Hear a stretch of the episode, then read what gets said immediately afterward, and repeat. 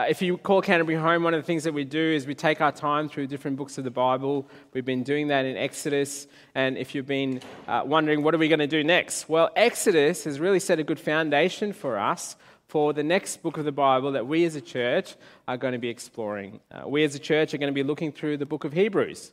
Uh, and what you will see throughout Hebrews is a lot of things and quotes from Exodus. And so, if you're not in a small group, this is a great time for you to consider joining a small group. And if you want to know how do I do that, a couple of ways. If you're here today, come and have a chat to me. Uh, secondly, please email me, and we'll be able to connect you with a small group that might suit your time, your location, and if you're interested in age group as well. But I'd encourage both young and old to engage with each other. Uh, uh, now, the other thing is also we're going to be ordering small group study guides. So this means that if you're in a small group, please tap your small group leader on the shoulder to let them know you are after a study guide. Uh, if, you, if you can't, for some reason, join a small group uh, we, and would like a study guide, just email me. We just want to make sure that we order the right amount. And like, unlike like last time where I ordered way too much, um, and there were certain people I got in trouble with, um, just I would encourage you just to let me know. So we don't want to waste those books uh, either. So um, that would be great. Uh, friends, this morning, what I want us to consider is really this uh, idea that when we obey, we're actually experiencing the presence of God. When we obey, we are experiencing the presence of God. And we are going to explore with that, that's connected with it, what the Lord commands and the very glory of God, how that's all interrelated together. With that in mind, would you join with me in prayer? Father in heaven, hallowed be your name. Your kingdom come, your will be done this morning, right now, today, in the life of those who are here, the life of those who are watching. Oh, Holy Spirit, I pray that you would convict us, reshape us, humble us, refresh us and cause our gaze and hearts to be focused on Jesus, our great King. And Lord, I pray, let the words of my mouth and the meditations of my heart be acceptable, not for my sake, but for your glory alone. In your name, amen. Uh, I was looking at the previous notes when we uh, came to this last section, and I was thinking about how we actually started exploring the book of Exodus in February this year. Uh, I don't know if you realize that, and it's been a wonderful journey, at least for those of us who've been in the teaching team, and I hope and prayed it's been of encouragement to you. It's been a joy hearing some of those stories as well, what God's been revealing and teaching you through His Word. Uh, last week, Cameron did an excellent job in really unpacking and challenging us to consider this and question, got us to question are we in relationship with God to get just His blessings? Or are we in relationship to get God Himself? This morning, we come to the very conclusion section of the book of Exodus. And for some of us, when we read 35 to 39, we might go, I've heard this before, uh, and we might be tempted to go, well, I'll just skip over to Exodus 40. Uh, my encouragement to you is not to do that, even though I did that this morning. Please do take the time to read it. It's actually not there for the sake of just repetition. It has the purpose because it's the very word of God, even for us today, for you and I, just like for the people of Israel then. See, what we're seeing in these concluding chapters is this beautiful, wonderful reality. God's word is being fulfilled. What he said would happen is coming into fulfillment. And now Moses is commanding the people and he's instructing the people just as he's been commanded to do. And it's a beautiful picture, really. If you can just imagine, whole community working together to prepare the house of God. And you've got to remember, right? Just a few chapters earlier, where, where, where have you been? Uh, this is that moment earlier on, you're kind of going, wow, these Israelites really messed this up. Uh, and you would think that, and as God already said, that He was, you know, wanting to destroy them, get rid of them, restart. But God, Moses pleaded with God, and God was gracious. I mean, Lord would have wiped them out, and He wanted to, but He did not. And remember what the Lord said to Moses? as per usual, what God responds is you see his mercy, his grace, the one who describes himself as the one who's slow to anger and abounding in steadfast love and faithfulness. I would encourage you to get those verses from Exodus 40, uh, 34 and put it somewhere as a reminder of God and his character. And so, what you see is God now renewing his covenant and commitment to his people. And that's what you're seeing in Exodus 34. So Moses heads down to the mount, from the mountain. Uh, there's sort of this uh, recommitment, uh, this is reestablishment in covenant with God. Uh, and what we begin with is it starts with the Sabbath regulations. Now, I don't know about you. When I first read it at the start of these chapters, I thought that's a bit of, that's really odd. You know, you're about to build a tabernacle. The first thing you do is, no, we're going to talk about the Sabbath. Well, it's actually not odd, obviously, because God's speaking. Moses instructs the people, and it's pretty serious stuff. I mean, think about it for a moment. If anyone breaks the Sabbath, what is the instruction? Put them to death. Maybe you can say that to your boss next time they ask you to work on Sunday. I don't know. That's not the point of the passage, by the way. See, in this context, in this moment, the day that God speaks of is holy. It's been set apart, it's a reminder. It's a reminder just before the calf incident, God had actually spoke about the Sabbath. He actually established it. Then they go sin and everything's uh, destroyed. And what happens? God comes and proclaims to them again, reestablish the Sabbath. It's a way of saying you are now renewing your commitment to the Lord. And the very expression of who you are, that you belong to me, is expressed outwardly. And that God has an order to be in his kingdom, to be under his lordship, to dwell amongst his people. He has an order. That means he sets the rhythm of the lives of the people to reflect who they are, who they belong to, and he's the one who establishes it.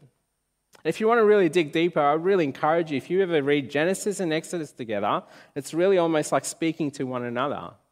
It's like God's kind of showing this kind of picture of Him setting things into place as it's meant to be, as He comes to dwell amongst His people. But there's much more than that as well. It's a reminder to you and I when those of us who live today, when we read these passages and go, oh, Sabbath, those kind of things. I'm not going into that thing, but we've got to remember that even today, those of us who follow Christ, God is the one who sets the pattern and agenda for our very lives. He's the one who is Lord over those things. That you and I, the very purposes in our daily lives, the very work that you and I have, the rhythms that God has set, has purpose for His purpose and for His glory.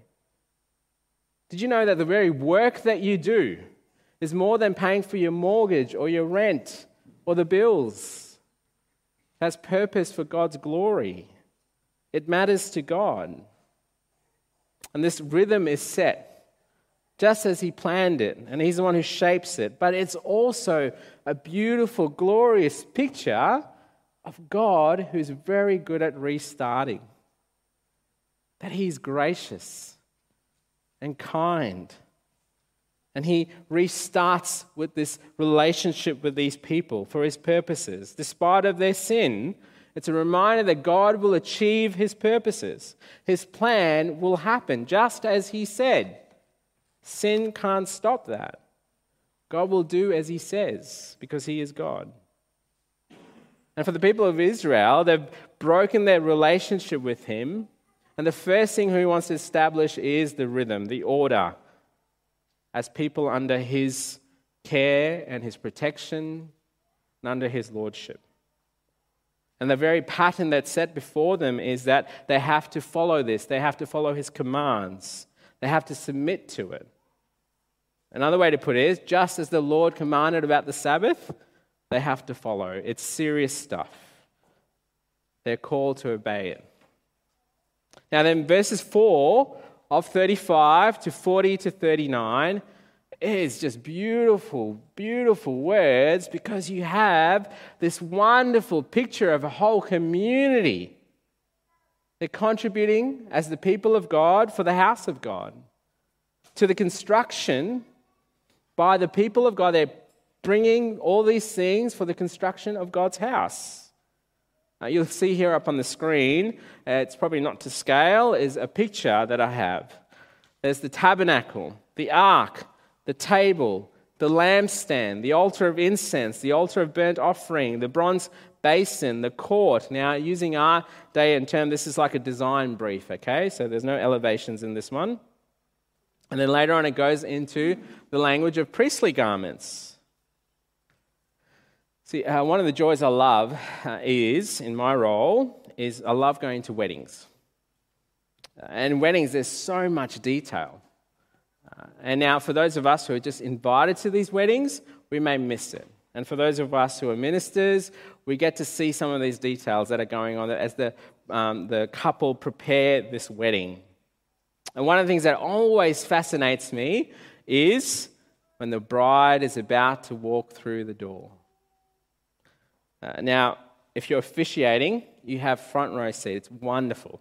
And I love standing there and I love seeing the face of the groom as the bride walks in. And I see the crowd, and generally all the guys are there looking, going, Oh, cool, I wonder what's for the reception meal. Um, but the girls, what are they doing? They're looking at the dress. And they also might be looking at the guy to see if he's crying and going, Oh, that's so cute, you know. But in general, they look at the dress. But they don't just look at the dress, what are they doing? They're looking at the detail. They're seeing the work that's there. Details in the Bible have significance. It displays time, it displays beauty, it displays effort, but it also shows this picture. If you can just imagine in the middle of the desert, this glorious picture for God's house. It has significance. See, all the details here in the previous chapter and now again repeated, uh, they have significance because it's saying that earlier on, God commands and speaks and now the people are obeying and doing it. And it's exactly what God said. Now, I want you to imagine for a moment what would you do if your local member rang and said to you, Guess what? The Queen's coming over to your house. Not only that, the Queen's coming to live in your house. What would be your response? Now, I'm not going into the political thing about whether you like the Queen or not. Now, what I'm going on in here is this if you're like me, I'd be running around like a headless chook. I'd be cleaning. I mean, particularly if you've got kids, you want to get the Lego out of the way because you know that will most probably kill the queen if she steps on it. Uh, you know, you're cleaning, you're spraying, disinfecting, you're getting the really nice linen out, you're getting the great cutlery out. You get the place ready for royalty. But, friends, I want you to think about it for this moment in this moment, here is someone far more important than the queen. Far more important than the queen. For the people of Israel and for Moses, they've been seeing about God, they've been hearing about God, they've been seeing, in a sense, God from a distance. And God has already been saying over and over and over again, I'm coming, I'm coming, I'm coming to make my home with you. This is the people of God getting God's house ready for his arrival. See, from hearing it earlier in the previous chapters, now they're moved to doing it. Now, if you have a pen or a pencil, I would encourage you at some point to do something. Go and see what are the words that are constantly repeated in the passages in front of you. I'll give you a hint. Exodus 35, 4 to 10 says this. Moses said to all the congregation of the people of Israel, This is the thing that the Lord has commanded. Take from among you a contribution to the Lord. Whoever, whoever is of generous heart, let him bring the Lord's contribution gold, silver, and bronze, blue and purple, and scarlet yarns, fine twined linen, goat's hair, tan ram skins, goat skins, acacia wood, oil for the light spices, for the anointing oil, for the fragrant incense, and onyx stones, and stones for setting, for the ephod, and for the breastpiece. Let every skillful craftsman among you come and make all that the Lord has commanded. And then in Exodus 35, 20 to 21, then all the congregation of the people of Israel departed from the presence of Moses, and they came, everyone whose heart was stirred him, and everyone whose spirit moved, and brought the Lord's contribution to be used for the tent of meeting, for all its services, and for the holy garments. And then as you read the passages after that, if you have a pen or a highlighter, the words that keep coming over and over again, it's like a refrain being repeated what you will see is the Lord has commanded, and they did according to Lord commanded. The Lord has commanded, and they did as the Lord commanded.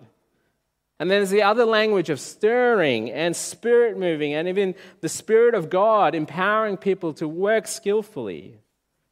See, when the Bible repeats words, it's to grab our attention. There's a reason for this. See, the preparation of God's house was done not according to what they thought they should do and think, oh, this would be the best thing for God. No, it was done according to exactly as the Lord commanded. Now, Moses made sure this was the case, and you hear it over and over again. Because these are God's words, these are God's commands, and they are expected to obey and do exactly. But it was not just done because God said so, and they better do it. Rather, there was a stirring going on. It moved them to work. And as you go through these passages, it's wonderful.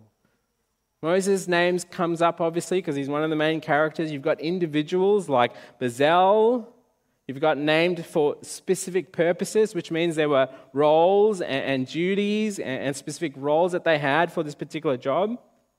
But then there was craftsmen, men and women, those with skill with their hands and they're all bringing to contribute to this the building of God's house. Everyone's involved.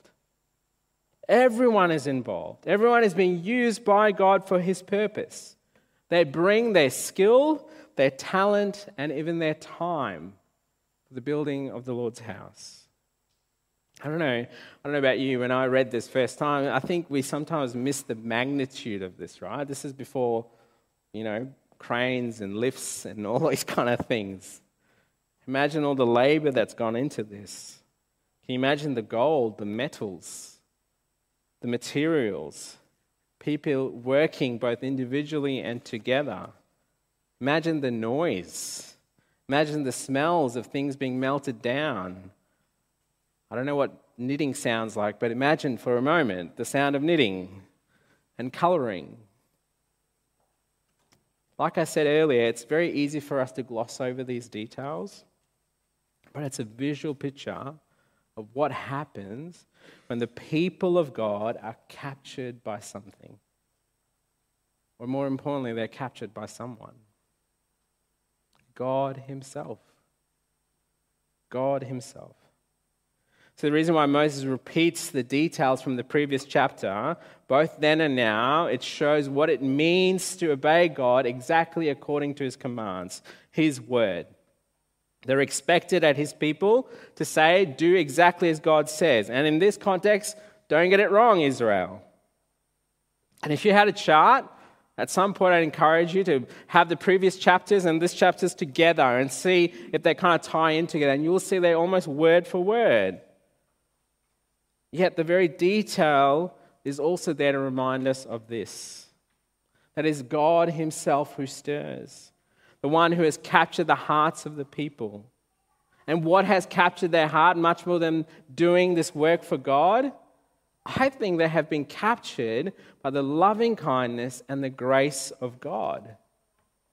It has stirred their lives. Remember who they are. They're the ones who disobeyed God. They had broken his commands. I want you to imagine for a moment if you're one of those people, either you bow down to the calf or you sat in silence as it happened. And now you are asked to come and contribute to the Lord. Imagine being involved in that process.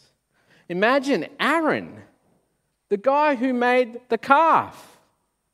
Now he's still going to be given the role of becoming the priest, the high priest. I wonder how he would have been feeling those moments of maybe if I was in his shoes, I don't deserve this. See, This is what's happening, friends.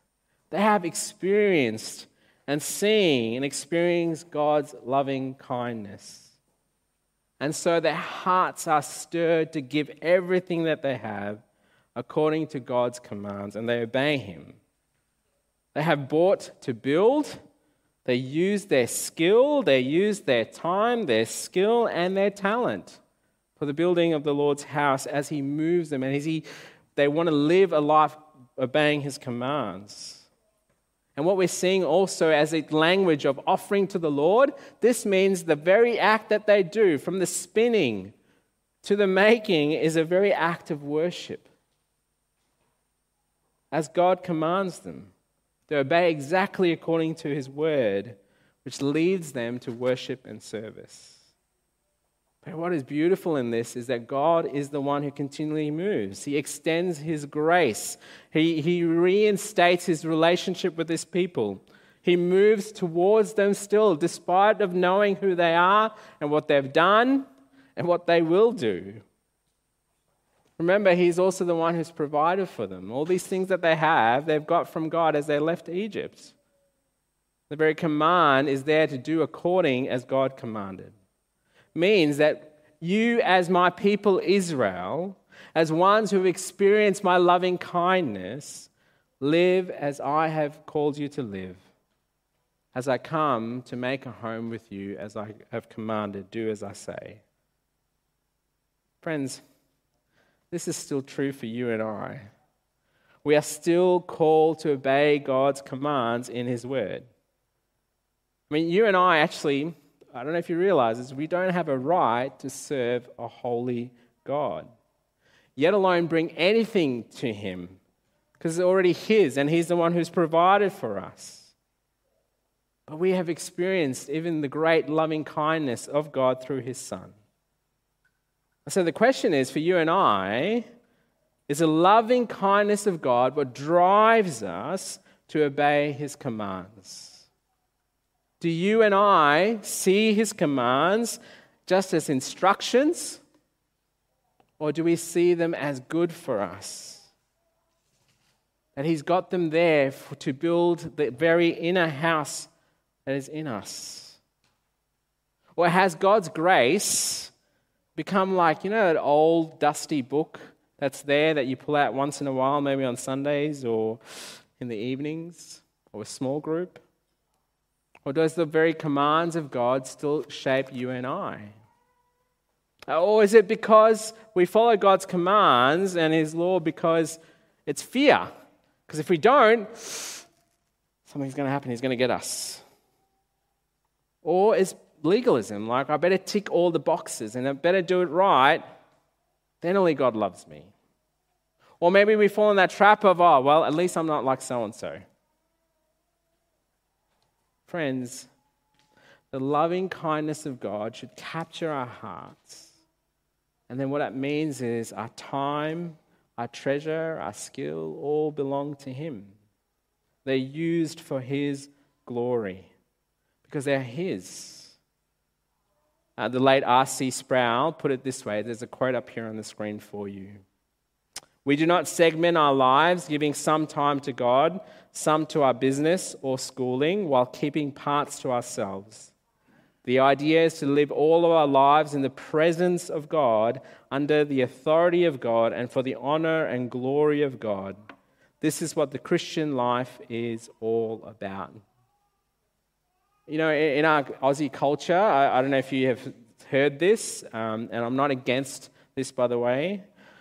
We always talk about buying a house, investing in a house, saving up for a house. That's wonderful. And if you want to do that, great. There's nothing wrong in that. But what if there was a house that's far better to invest in? What if there was a house that, that is far better to, to invest your time in and, and to, to make sure it's being shaped for the Lord to reside in?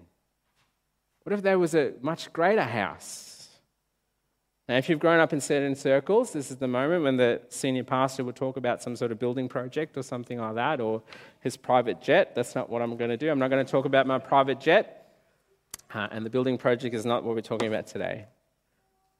Uh, see, the Israelites went to all this work to ultimately build a house for God to come and reside.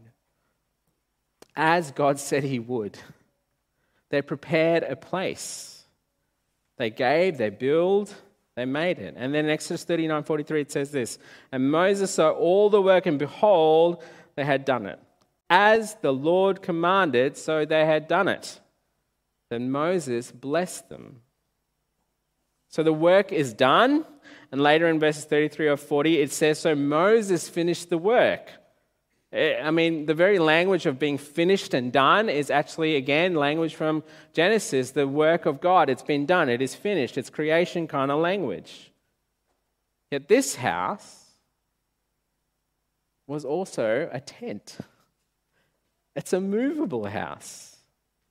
And actually, uh, to, I don't know if you heard that as that passage was read to you, to approach this house, to even enter this house, the amount of things that you had to go through to approach God's presence. I mean, only, not only that, the, only a select few were allowed to go into this house.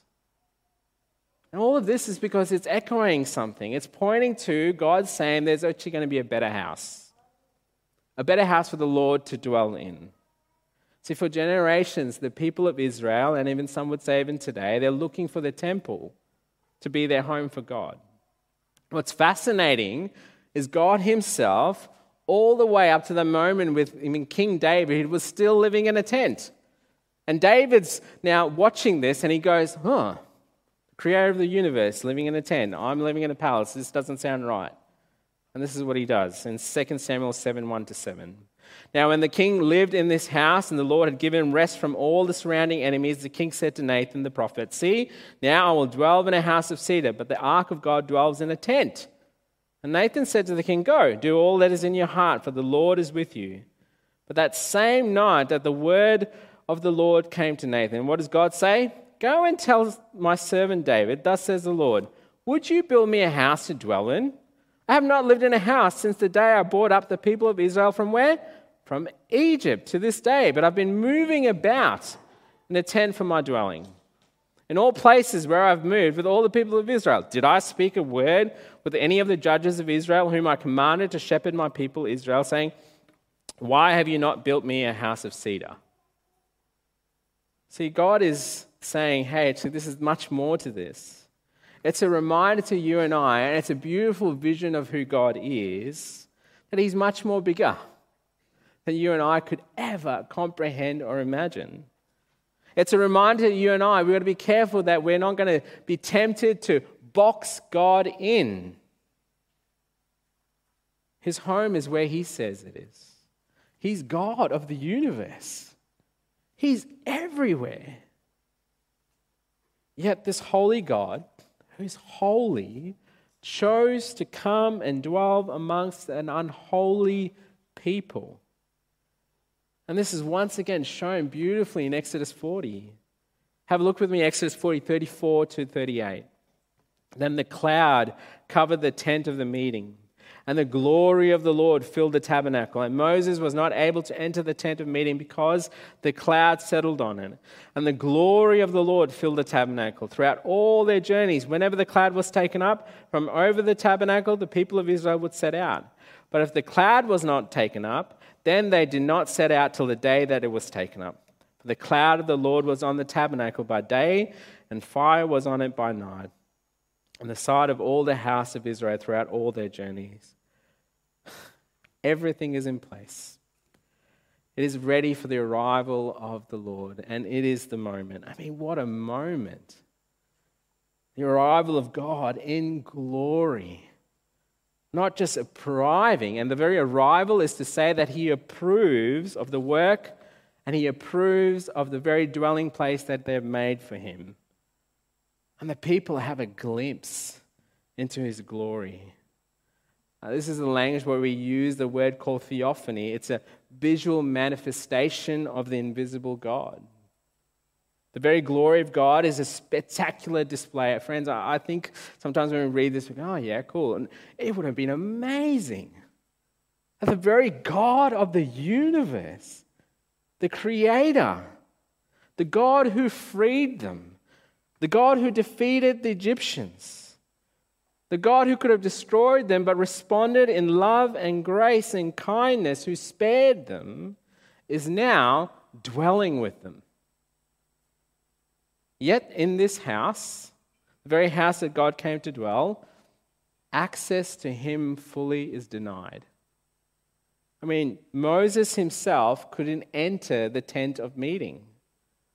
What a thought. This is the guy who went up the mountain and saw God and saw his back. He couldn't even go into that place. God comes and dwells amongst them, but they cannot see him fully, they can't touch him. And for him, for us, for them to have access to him, they have to go through by the using of washing and the blood of animals. One commentator put it this way the closer you get to God's presence, there is a need for more blood. And yet, this unapproachable God is the one who would be their God, who would lead them, who would actually fight for them, who would constantly rescue them. And there's this beautiful line in that last chapter. I don't know if you heard this. Throughout all your journeys. Friends, this is beautiful and powerful, and I hope it captures your heart. But yet, what God is doing in this moment is actually pointing to something far better to come. He's pointing to Himself one day coming again. See, all that is in the house of God for Israel was pointing to the one who would eventually come. The Apostle John would write this in the first few verses of chapter 1, 14 to 18.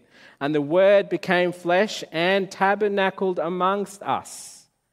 And we have seen his glory, glory as the only Son from the Father, full of grace and truth.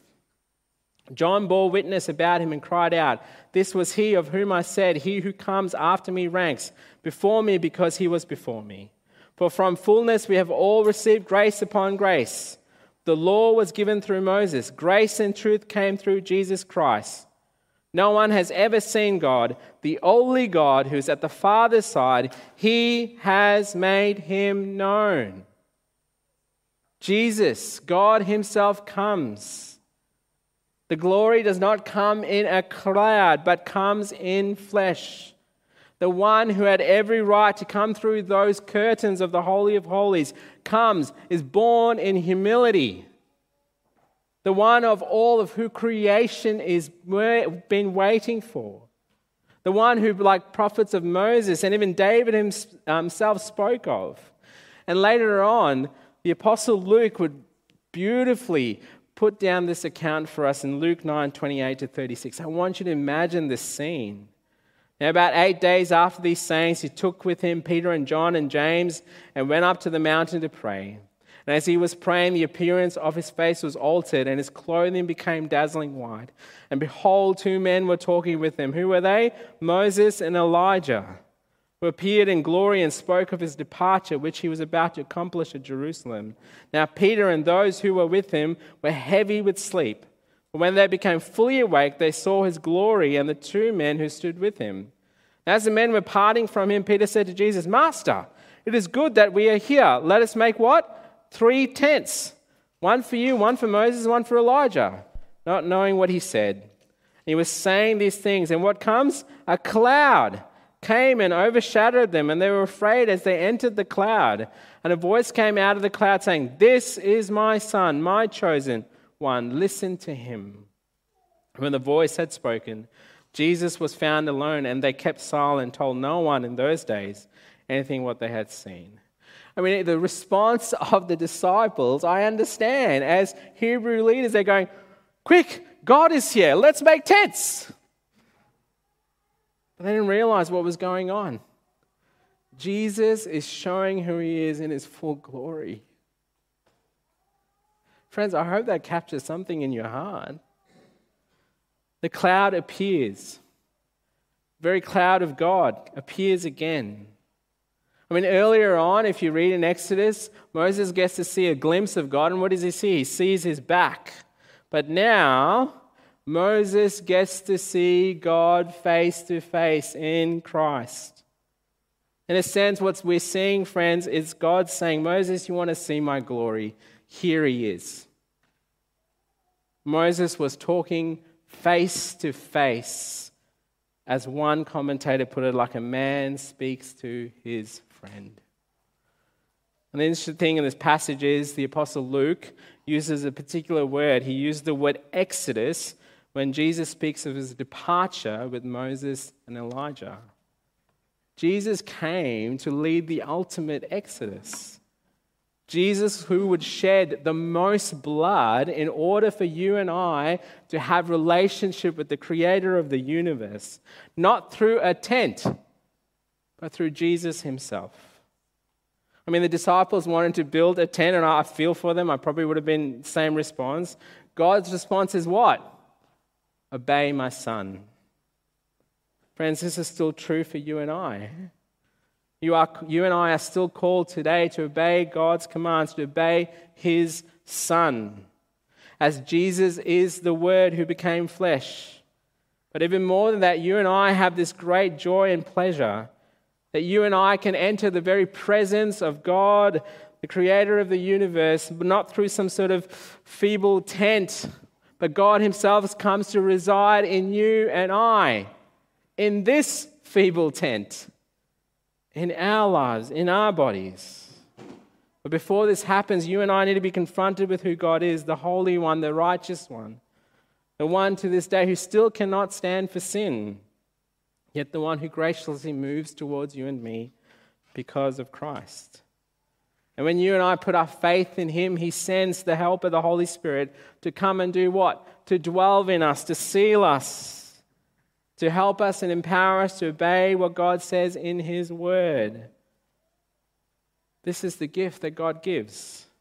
And then we are called to live our lives, to give our life, our time, our skills, our talents for His glory. See, this is why you and I need to realize all those things in that wonderful tabernacle was pointing to the one. Jesus is the better tabernacle, the one who came to live in us and with us. Jesus is the Ark of the Covenant, the one who offered himself as our sacrifice to make atonement for you and for me. Jesus is the bread, the one who says he's the very bread of life, who promised to fill us with true spiritual nourishment. Jesus is the very lampstand of life, the one who was and is life. Jesus is the very altar of incense that if you have faith in him, do you know that you have someone in the heavenly realms on the right hand of the Father advocating for you? He intercedes on your behalf. He sees both your cries and joys and laughter, and he prays for you. Christian friend, I hope that brings a song to your heart wherever you are. Jesus is literally everything that we could ever need.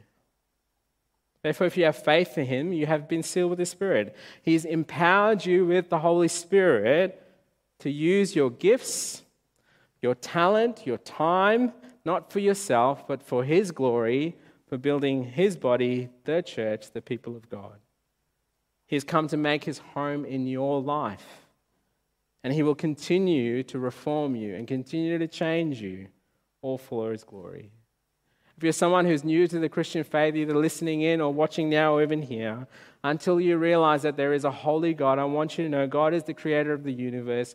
You were made to have a relationship with Him, but you and I said no to God and we rejected His loving care and authority, and we sinned against Him, rebelled against Him. Jesus was sent by the Father to die on the cross for your sin and my sin. And he was raised again on the third day. And now he calls you to turn and turn to him and give your life in faith. And he promises to send the help, the Holy Spirit, to seal you, to empower you to live for him. And you'll be called to live for something far more glorious that is for him alone. If you're a follower of Christ, the great God of Exodus once again still promises us that he will never leave us never will forsake us. He to this day goes with us and before us. He's the one who's still in our journey with us, whether if it's in the high hilltops, the very valleys that you might be in right now. You and I can enter the very holy of holies because of Christ. So the invitation is for us to come to Him, to ask the Holy Spirit to help us to obey all His commands, not some, all of it. in order to live for his glory. And I know many of you are weary followers of Christ. You are tired. I hope this brings encouragement to you. Jesus was speaking to his disciples and he said this Let not your hearts be troubled. Believe in God, believe also in me. In my Father's house are many rooms. If it were not so, would I have not told you that I go to prepare a place for you? If I go and prepare a place for you, I will come again and I will take you to myself, and where I am, you may be also. Jesus is going to come back again, and we will see him in full glory once again, and he will take us to our eternal homes, where we'll be in his presence for eternity. Christ is building a home, and he's begun that in your life right now. But he's also building us an eternal home. And we yearn for that day for those of us who know him. So God calls us now to live, listening, obeying his commands, not for ourselves, but for his glory. Jesus Christ is our great Savior, the one who came and lived amongst us, who died on the cross and was raised again, the one who will once again come again. Would you join with me in prayer? Lord Jesus, we come before your throne of grace. We thank you for the book of Exodus, and we want to thank you for the great joy and privilege we've had as a church to grow through this book. We pray that we will be a people who know you, to live for you and for your glory. Empower us this week through your Spirit to live as you command us through your word. Build your home in us as we wait for our eternal home. In Jesus' name, amen.